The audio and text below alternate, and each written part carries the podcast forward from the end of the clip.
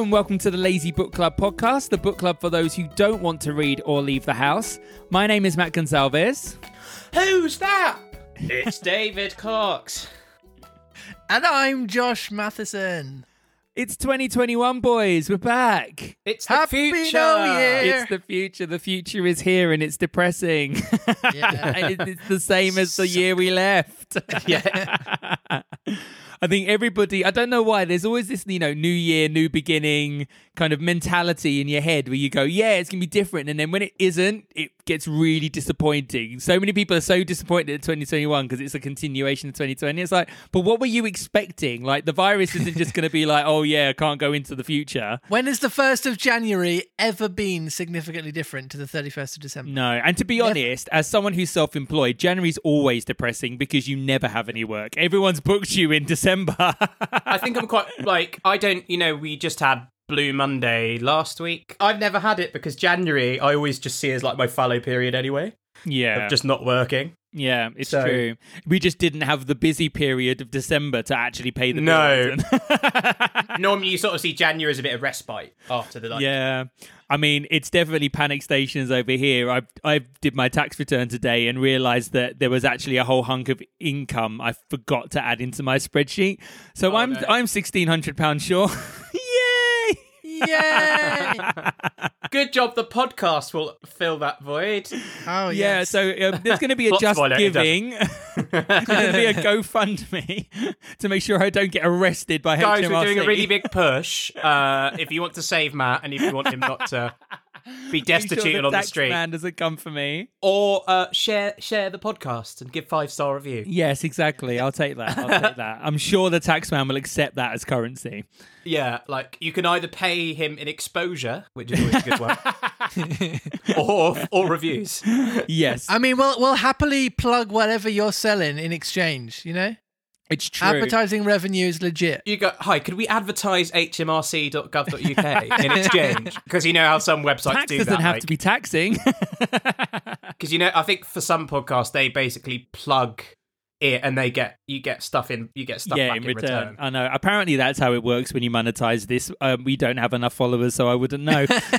so we're gonna start a new book. New year, new book. Yeah, we are. The first book of 2021 is Animal Farm. oh, There it is. Now, I'm sure Animal Farm's one of those books where everyone read it in school. I'm guessing Yep, I did. for some kind of English. I don't think we read it, but I, we we did a an abridged version of it in the drama studio once, I remember. Mm. But I don't think What I ever did you read play? it, read it. Did you play anything? Uh, or were you s- directing? No, yes, I was uh, Snowball. Oh, That's a- So- Was I? that's quite a bit. No, of I wasn't. No, until he gets I lied. chased. I wasn't Snowball. I wasn't Snowball. I was the other one, Squealer. Oh, Oh, you think, okay. yeah, okay. That's No. who I was. Right. Of all the books we've done, I think it sits in the one for which I feel is really familiar. But if you told me, if you asked me to tell me like moments in the book, I'd only be able to give you like three or four. So it is Yeah. quite a nice time to be revisiting. It's true. Like- Very true. I could, I could, I could spend sixty seconds and explain it to someone that's never heard about it before, but yet do do like all the characters. I'd be like, uh. But then I think it will all come flooding back. Yeah. So we just jump in, guys, because this is a pretty meaty book, and there's probably going to be a lot to talk about on the other side of this first chapter in terms of Yeah, setting sure. the scene. So let's dive straight in. Animal Farm by George Orwell. Chapter 1 Mr. Jones of the Manor Farm had locked the hen houses for the night, but was too drunk to remember to shut the pop holes. Good start. Sounds very farmery. I don't know what the pop holes are. I'm not. Oh, I'm a bit embarrassed to say. I don't know. Oh, a small opening through which an animal may pass from a coop or an outdoor. So he's Oh, I see. obviously locked the hen houses, but not locked the little door that the chickens can actually go in and out of. Oh, so all he's all he's all he's enabled himself is not to be able to get in, but the chickens Yeah, absolutely can. yeah. The chickens can get out, but he now it's going to be in. absolute anarchy. With the ring of light from his lantern dancing from side to side, he lurched across the yard, kicked off his boots at the back door, drew himself a last glass of beer from the barrel in the scullery, and made his way up to bed, where Mrs. Jones was already snoring. Mrs. Bridget Jones. Mrs. Bridget Jones. That's right. There's the voice. She just- yeah. As soon as the light in the bedroom went out, there was a stirring and a fluttering all through the farm buildings. Word had gone round during the day that old Major, the prize middle white boar, had had a strange dream on the previous night and wished to communicate it to the other animals. It had been agreed that they should all meet in the big barn as soon as Mr. Jones was safely out of the way. Old Major, so he was always called, though the name under which he had been exhibited was Willingdon Beauty, was so highly regarded on the farm that everyone was quite ready to lose an hour's sleep in order to hear what he had to say. You can tell why he changed his name to Old Major because Willingdon Beauty doesn't quite have the same gravitas to it, It when you're talking Willingdon about Beauty? Yeah, Willingdon Beauty's had a dream. What's it about? Glitter and stickers. Like what? What are you on about? At one end of the big barn, on a sort of raised platform, Major was already ensconced on his bed of straw, under a lantern which hung from a beam. He was twelve years old, and had lately grown rather stout, but he was still a majestic looking pig, with a wise and benevolent appearance, in spite of the fact that his tushes had never been cut. Before long, the other animals began to arrive and make themselves comfortable after their different fashions. First came the three dogs Bluebell, Jessie, and Pincher, and then the pigs, who settled down in the straw immediately in front of the platform.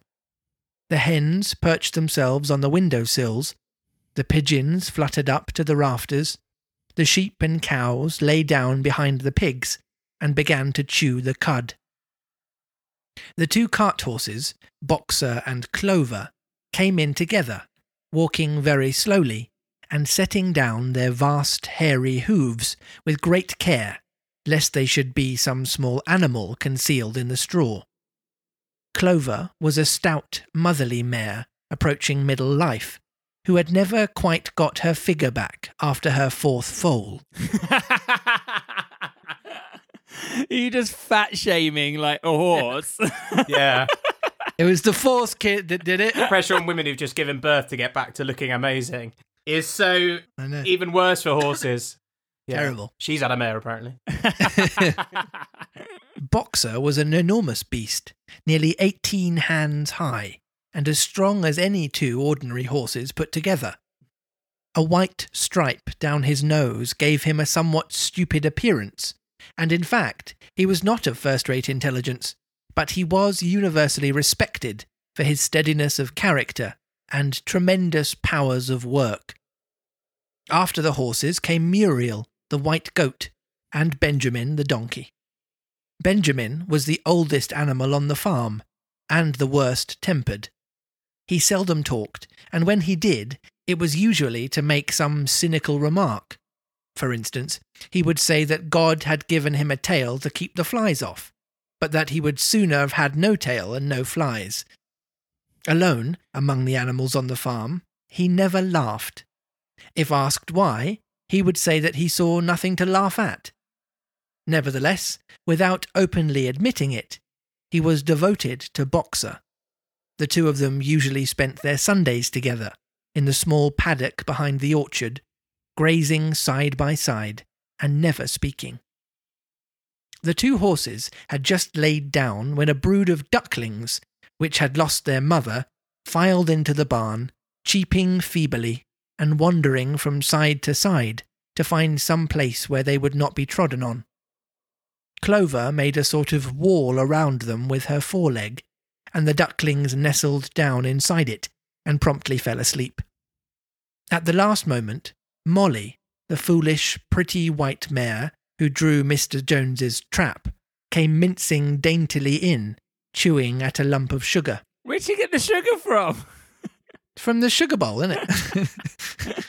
I love that she minces in as well. Just like imagine her kind of like, I love the fact the animals have got like a tuck shop or something. yeah. She got just some, got like, shirt, like, but like a dip dab. a pick and mix in her pocket. Yeah. well, she's the she's the cart horse. She's the one who gets displayed around town, isn't she? oh, okay. She drew the trap, you see. yeah, she's the hussy. I didn't go that far. Sorry, I'm a slut shaming now. yeah. Just shame on all the. Shame on all the horses. Shame. she took a place near the front and began flirting her white mane, hoping to draw attention to the red ribbons it was plaited with. Last of all came the cat, who looked around, as usual, for the warmest place, and finally squeezed herself in between Boxer and Clover. There she purred contentedly throughout Major's speech, without listening to a word of what he was saying. All the animals were now present, except Moses, the tame raven, who slept on a perch behind the back door. When Major saw that they had all made themselves comfortable and were waiting attentively, he cleared his throat and began. And then we need a voice for Major. Ooh. Give me a bristling, posh. Surely- What's, um, you know, from Fawlty Towers. He's got to have Yeah. jowls, though. I'm just. I, I want to hear his jowls, So you, you can make sort of like a. like a Churchill kind of. Could he have a? Could he have a, like a really like profound cough? Is he on death's door? Yeah, he could be. So every time he gets to like a full stop, you go. I feel like we could have some punctuation fun. I was so well behaved in Christmas Carol, Yeah. You were. and I feel like I need to be unleashed. This this. is Yeah. your reward. Winston Churchill and the cigars are getting him. Yeah. Okay. Yeah. You must fight them on the beaches. That's going to be your way in. We will. We will. We will. We will fight.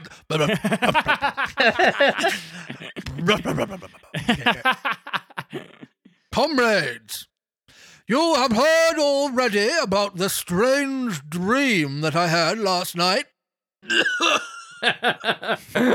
Always funny. but I will come to the dream later. I have something else to say first. I do not think, comrades, that I shall be with you for many months longer. And before I die, I feel it my duty to pass on such wisdom as I have acquired.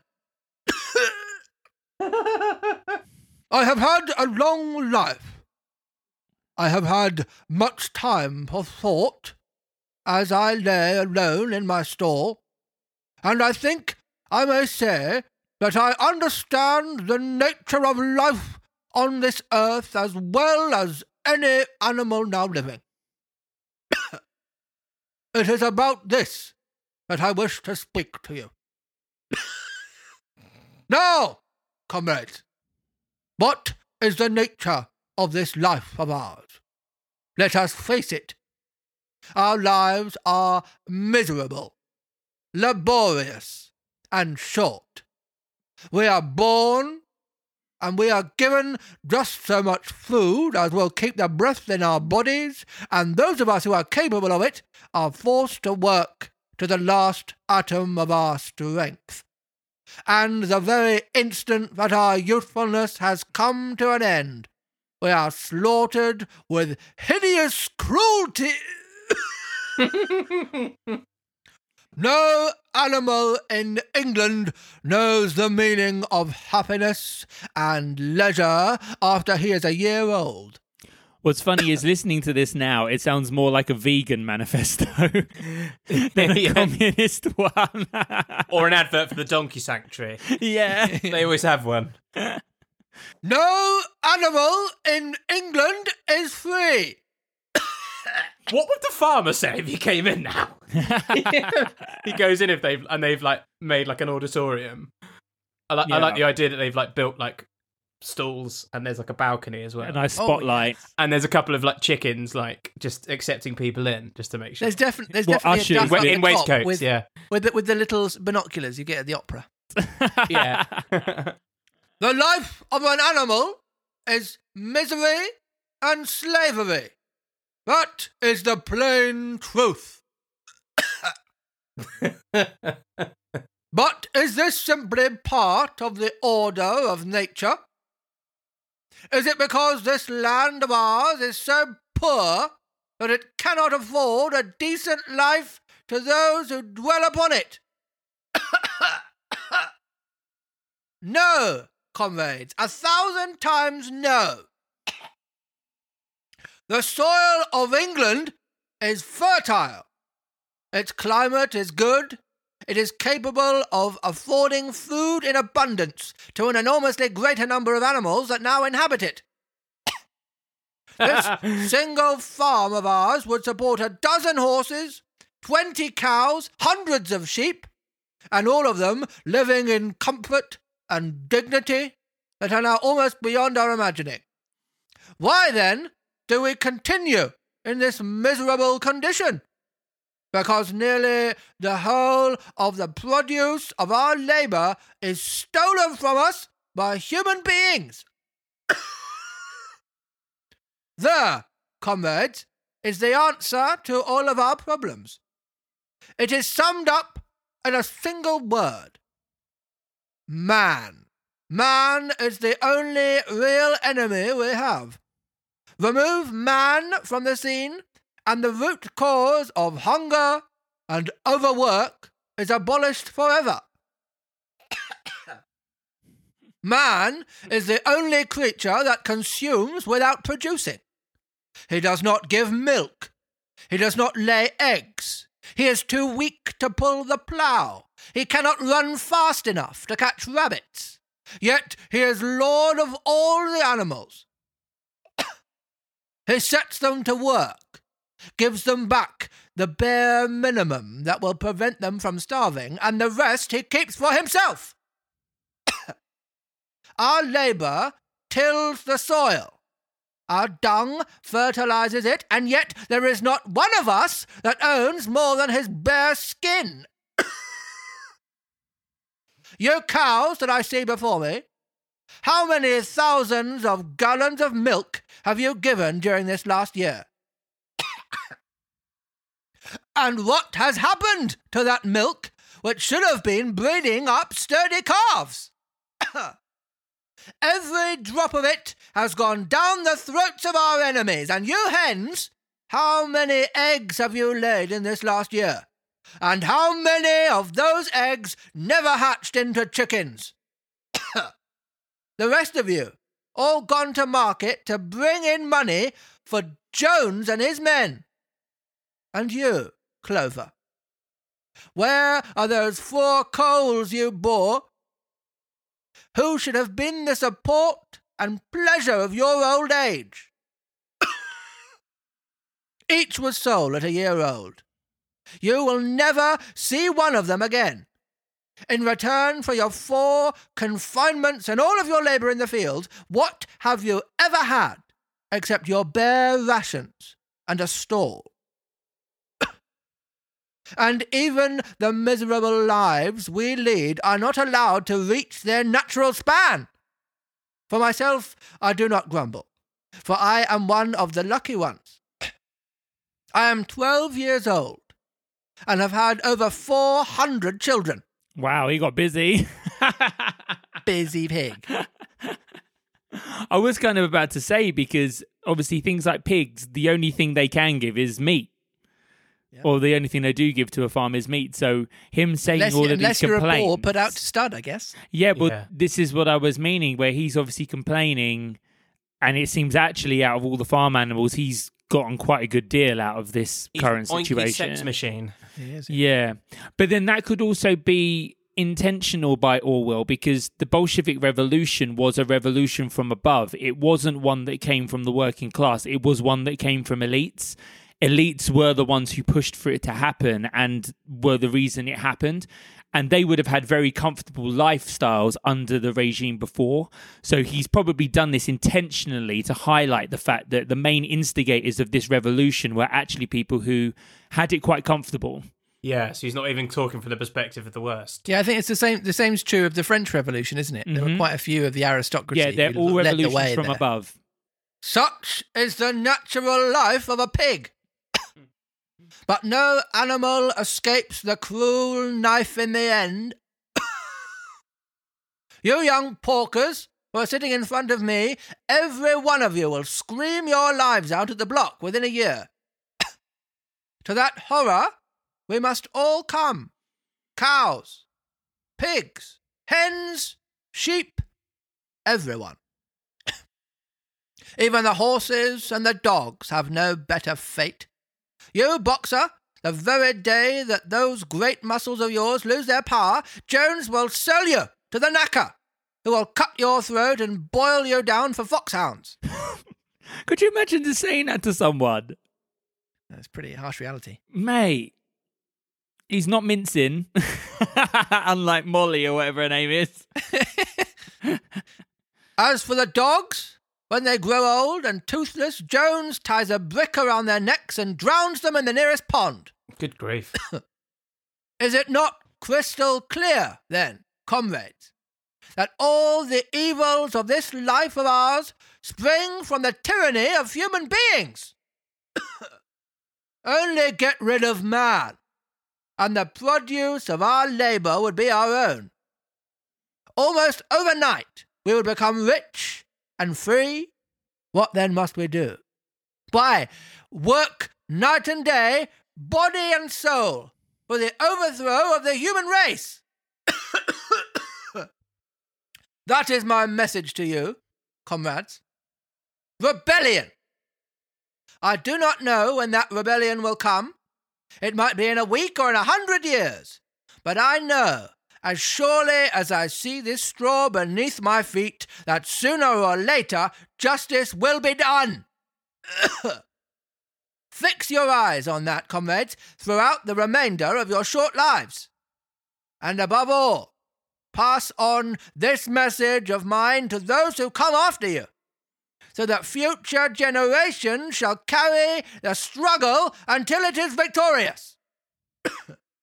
and remember, comrades, your resolution must never falter. No argument must lead you astray. Never listen when they tell you that man and the animals have a common interest. I'm glad that Never Listen had a continuation. I thought he was just going to say, Never listen. That- yes. Once I make, That's, once I that's the solution. Never listen.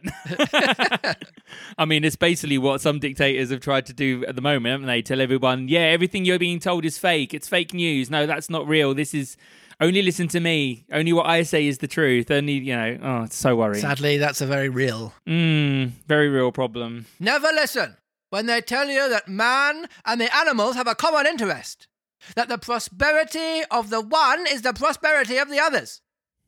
It is all lies.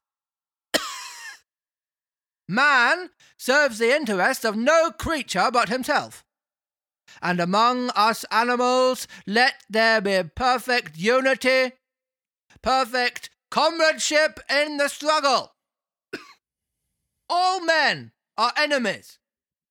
All animals are comrades. At this moment, there was a tremendous uproar. While Major was speaking, four large rats had crept out of their holes and were sitting on their hind quarters listening to him. The dogs had suddenly caught sight of them, and it was only by a swift dash for their holes that the rats saved their lives. Major raised his trotter for silence. Comrades, he said, here is a point that must be settled.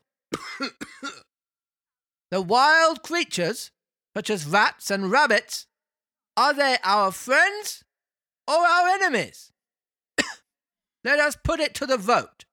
I propose this question to the meeting. Are rats comrades? The vote was taken at once, and it was agreed by an overwhelming majority that rats were comrades.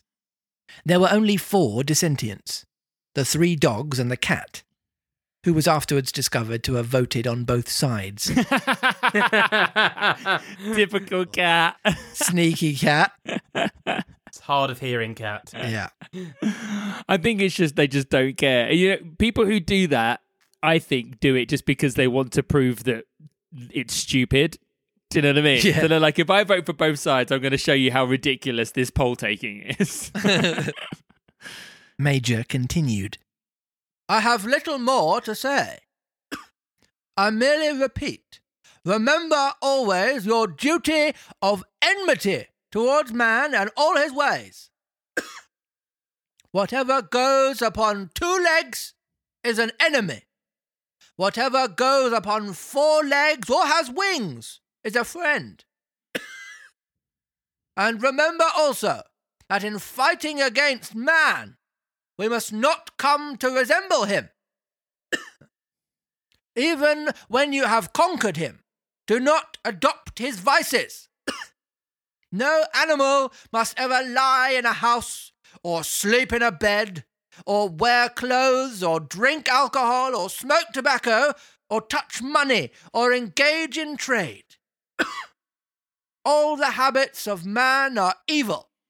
And above all, no animal must ever tyrannize over his own kind. Weak or strong, clever or simple, we are all brothers. No animal must ever kill any other animal. all animals are equal. And now, comrades, I will tell you about my dream of last night. I cannot describe that dream to you. It was a dream of the earth as it will be when man has vanished. but it reminded me of something that I had long forgotten. Many years ago, when I was a little pig, my mother and the other sows used to sing an old song of which they knew only the tune and the first three words. I had known that tune in my infancy, but it had long since passed out of my mind. Last night, however, it came back to me in my dream. and what is more, the words of the song also came backwards, I am certain, which were sung by the animals of long ago, and have been lost to memory for generations. I will sing you that song now, comrades. I am old, and my voice is hoarse. but when I have taught you the tune, you can sing it better for yourselves. I wondered the horses were like, I take exemption to that. Are you saying we're bad Uh, singers? We're good singers. yeah. Molly's like, speak for yourself. okay, we've got voices there. Molly has to be an it girl. She's a mean girl. She has to be. Yeah. She's got red ribbons and she's eating pick a mix. Like So she the has to be. And she's tossing her hair at the side trying to get attention. they got a burn book. yes. It is called Beasts of England. Old Major cleared his throat and began to sing. And, as he had said, his voice was hoarse, but he sang well enough, and it was a stirring tune, something between Clementine and La Cucaracha. Shut up, it says Luca Caracha. It does, yeah. yeah, I, I, I know that one, but I don't like- know what Clementine sounds like. I was thinking like Jerusalem or Da, da, da. Royal Yeah. Britannia or something like Bread of heaven. stoic Yeah. and yeah, but like the Cucaracha. And then, of course, we get given all of the lyrics of the song, which need to be sung. Well, you need to sing them to the ruin this. Then, don't you? Yeah. We're going to kill a man. We're going to get man. Mr. Jones is going to die. Cha cha cha. It's somewhere between Clementine, Clementine and La Cucaracha. Is it Oh my darling? Oh my darling. Oh yeah. Oh my! Darling. Is that it? Maybe do it to that one because I feel like that's got quite a legato melody that you can fit a lot of lyrics in if you need to. Okay. But you have to end with a cha cha cha. Da, da, da. Okay, that's fair. Good. So a bit of Clementine with Luca Cucaracha with a hoarse uh, major voice. Yes. I'm leaving that in. the words ran. Beasts of England, best of Ireland, best of every land and clime. and cough. Hearken to my joyful tidings of the golden future time. Cha, cha, cha. it has a lot of verses. Does oh, it? Yeah. Can we have a key change as well? Just for- Yes. Should we add some harmonies? Not, not yet, not yet. Soon or late the day is coming, tyrant man shall be overthrown, and the fruitful field of England shall be trod by beasts alone. La, la, Cha, cha, cha. la. Rings shall vanish from our noses, and the harness from our back. And spur shall last forever. Cruel whips no more shall cry. Cha cha cha. I'm trying to do like the Russian revolutionary hum underneath. Which is more than mine can picture. Wheat and barley, oats and hay. Clover beans and mangel wurzels shall be ours upon the day. Cha cha cha. Light will Oh my God, it's still shine going. The fields of England, pure shall its waters be.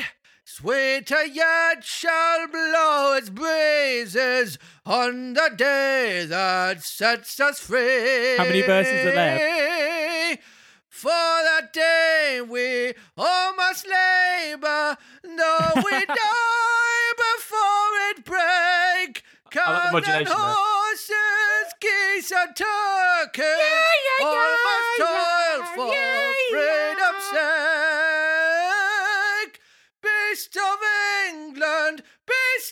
Ireland, beast of every land and clime. Hearken well, thus spread my tidings of the golden future.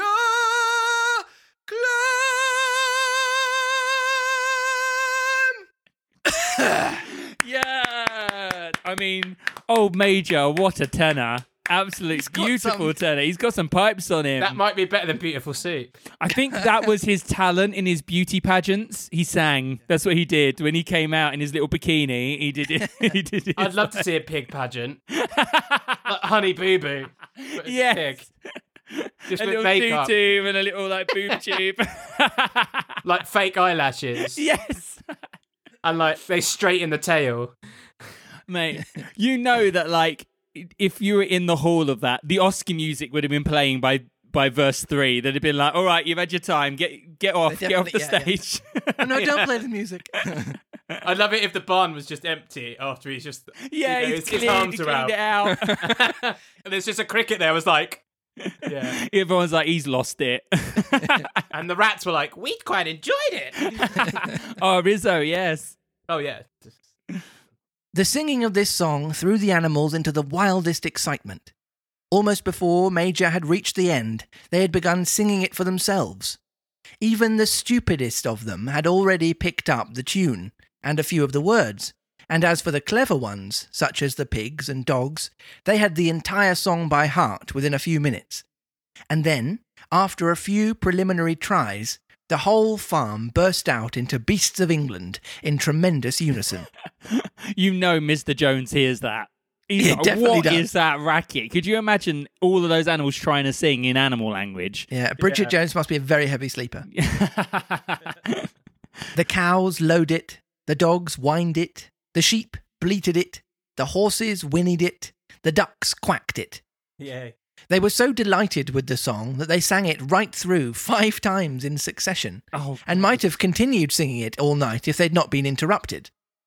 Unfortunately, the uproar awoke Mr. Jones, who sprang out of bed, making sure that there was a fox in the yard. He seized the gun, which always stood in the corner of his bedroom, and let fly a charge of number six shot into the darkness. The pellets buried themselves in the wall of the barn, and the meeting broke up hurriedly. Everyone fled to his own sleeping place. The birds jumped onto their perches, the animals settled down in the straw, and the whole farm was asleep in a moment. End of chapter. Ooh. There we go. so a lot of scene setting in that chapter, really, wasn't scene it? setting. Yeah. Mm. So I think probably if you're looking at this as an allegory and everything stands for something, Old Major, I'm assuming then must be Marx, who obviously wrote the Communist Manifesto Yeah. with Frederick Engels. What was his socio-political standing, please?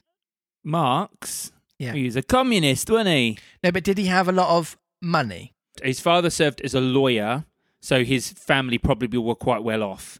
Uh, came from a relatively wealthy middle class family which owned a number of vineyards. So technically, he would be classed as a ruling like owner. You know, he owns means of landowner, production yeah. there. Yeah, he's a landowner. So So what we're saying is that that that major sort of uh, mirrors that that level of education and that obviously that political viewpoint as well. Oh, this is quite interesting. Karl's uncle, Benjamin Phillips, was a banker and an industrialist and a source of loans for Karl and his wife while he was in exile in London. Carl didn't mind leaning on banking in order to be able to afford to rail against it. so I would say he's a little bit of a hypocrite there. So he kind of bites from, you know, bites the hand that feeds him. Hilarious. Mm, but maybe that was all part of his, you know, two fingers up at the establishment thing, going, "You are financing me trying to overthrow you." So Yeah, I'll take it if I can get it. Yeah. yeah. exactly. And shame on you for lending it to me. so I definitely say that Old Major represents Karl Marx, who's kind of the the the father of this way of thinking, this communist manifesto, which is essentially what Old- Old Major is sharing with these animals. Yeah. We're looking at LitCharts for this one. Boom.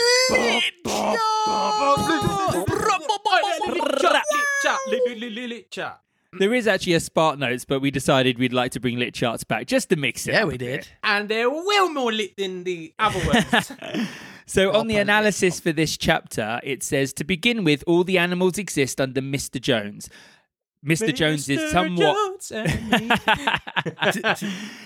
To me and Mrs. Anyway, to begin with, all the animals exist under Mr. Jones's somewhat totalitarian regime and are therefore on somewhat equal footing at this point. However, pay attention to the way in which the animals arrange themselves. The pigs and the dogs go to the front naturally, suggesting that they already hold an important place on the farm. While the fact that a pig is giving the speech is another indication that these two species are somehow superior to the others. In this sense, this represents the beginnings of class distinction on the farm. So you can see that even though Already Old Major is giving this talk saying, Yeah. We are all one, we are all animals, man is the enemy, you can see that there are categories within that group of superiority. And But who, not, but not necessarily categories that, uh, that like that he has defined that they have the sort of materialized themselves. Like it's Yes. interesting that, that that that the dog, one of those more superior animals, was the one to scare off the rats, and he then calls it back to the vote. So you see, like quite a quite a, a utopian ideal from the Yes. front, and it's and even immediately in you know in that present moment, it's not being lived out in what's happening in front of him. Well, what what that kind of highlights, and I think what Orwell is trying to highlight is is that while the Communist Manifesto is very utopian and kind of paints this really nice picture, it doesn't quite allow for human, or in this case, animal nature. Mhm. So the animal nature, as you said, of that dog is to chase that rat and eat it. Do you know what I mean? And it's like you don't account for that. It kind of has this very nice way of kind of going, well, if everyone got along, and it's like, well, unfortunately, in society, we have psychopaths and we have sociopaths and we have narcissists. Just and doesn't we work have, in practice. We have people who will fight, claw, stomp their way to the top, whether or not you let them. Do you know what I mean? Always, the way it is. always feel superior to something, whether it's intentional or, or unintentional. At Yes. some point, however, Exactly. however good and virtuous you are, there'll be Yes. somebody you feel superior over. Exactly. What I'd also like to highlight here, which is quite interesting in LitCharts, is the fact it mentions the fact that Mr. Jones's regime was totalitarian. And I think so many times people look at Animal Farm and just see it as a critique of communism and communism doesn't work. But people forget that the this novella begins with a capitalist system. And the capitalist system also wasn't working. It was working for some, but it wasn't working for everybody. And I just feel like it's important to highlight that these two things are two very you know they're they're opposite ends of the spectrum you have capitalism on one end or like you know free market capitalism on one end communism on the other and actually probably if you think about it the ideal scenario is somewhere in the middle and so I, it's just important to highlight because so many people rag on communism and rag on this book in terms of like you know oh it's it's saying communism's terrible but it's like well no but it, it's also saying that free market un, unbridled capitalism is also terrible because it, it leads to starvation as well, and it leads to poverty, and it leads to people getting passed on the bare minimum rather than actually enjoying prosperous lives. So it's something that's just worth Yeah, it's impossible to listen to that speech and go, "No, you haven't got a point." Um, no, exactly. It And so it that's is what unfair. I mean. But it's so easy to just go, "Oh, Orwell was just ragging on communists." Well, no, actually, Orwell, Orwell technically in this book has criticised both systems. It's Yeah, also quite in the like, first chapter It's funny as the well. animals, Exactly. like obviously because we breed animals purely to be farmed. They don't even go like literally. We only exist to serve. They they just go like, oh, we just happen to exist and we do serve. It's actually worse than that for the animals. And there is still allegories out with that with people. They literally exist to serve. There's no other purpose. Mm. So you could could have gone further. Yeah. So some of the animals you can see, as we, as we said, represent different classes. So you've got the pigs and the dogs represent elites and ruling class people who are typically seen as leaders and people at the front.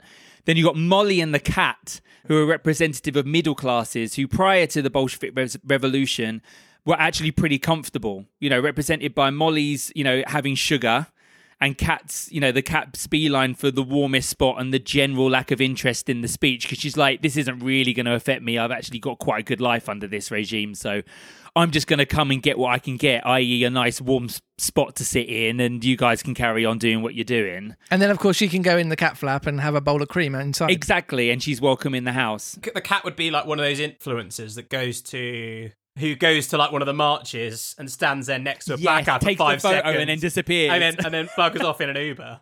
yeah, Goes like, I'm just standing up for democracy. yeah. Well, I just was like there. I was in the room when it happened. Yeah, and they just throw their picket sign on the floor and litter as they leave. And Yeah. do you know what I mean?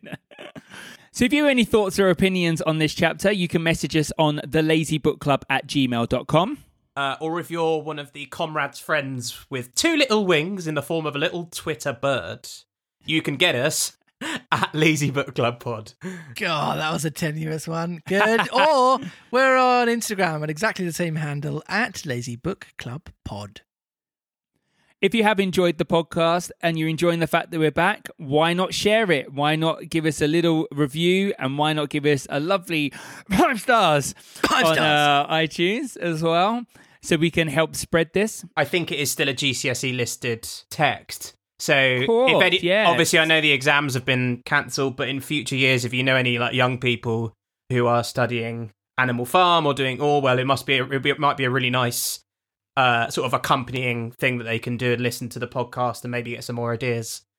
Yeah, well, you're thought. definitely going to be able to bear the whole book when you've got stupid voices in your ears the entire time. Like, it's That's definitely it. going to make it more enjoyable, isn't it? Yeah. And we promise that we'll brush up on our history and our Marxist Yeah. theory as I well. so realised that we don't lack give you any points that are wrong. I mean, Matt will. I'm a bit Well- too lazy for that. Yeah. I when when we decided to do this book, I was sitting there going, "Wow, it's been a long time since I've read Marx. It's been about ten years. So the amount I'm going to have to brush up Bring out your old uh, university notes. Get all the Yeah, parchment well, scrolls out from back I then. went up to the attic to see if my communist manifesto was still up there because you know you got to hide it in case the feds turn up. Well, absolutely. And uh, I couldn't find it. I've lost it, so I'm gonna have to download it and give it another skim read just so I get kind of like. Is it quite meaty? Uh, it is quite meaty. Marx talks a lot about obviously like the means of production, Yeah. and basically, Marx's main theory is all based on Hegel. Hegel was a philosopher who believed that society is driven by ideas and everything in society can be explained by ideas. And Marx turned that and went, "No, you're you've got the right theory, but you've got the wrong foundation. It's not ideas that drive society; it's economics." Everything we see in society can be explained by looking at economics. So he goes on in terms of everything, in terms of capitalism, in terms of class, in terms of religion, in terms of everything. He's like, everything can be distilled down to economics, money, and how people interact with that. So that's basically what his main theory is. He's taken Hegel's idea and reinvented it. I might have to read the Horrible Histories version it's probably a lot more digestible. with like yeah. a funny joke on the front. Like, Yeah. So unfortunately, with this book, there aren't any chapter titles, so we can't play any stupid games guessing any chapters. So you're just gonna have to join us next time for chapter two. We'll see you then. bye bye. Bye.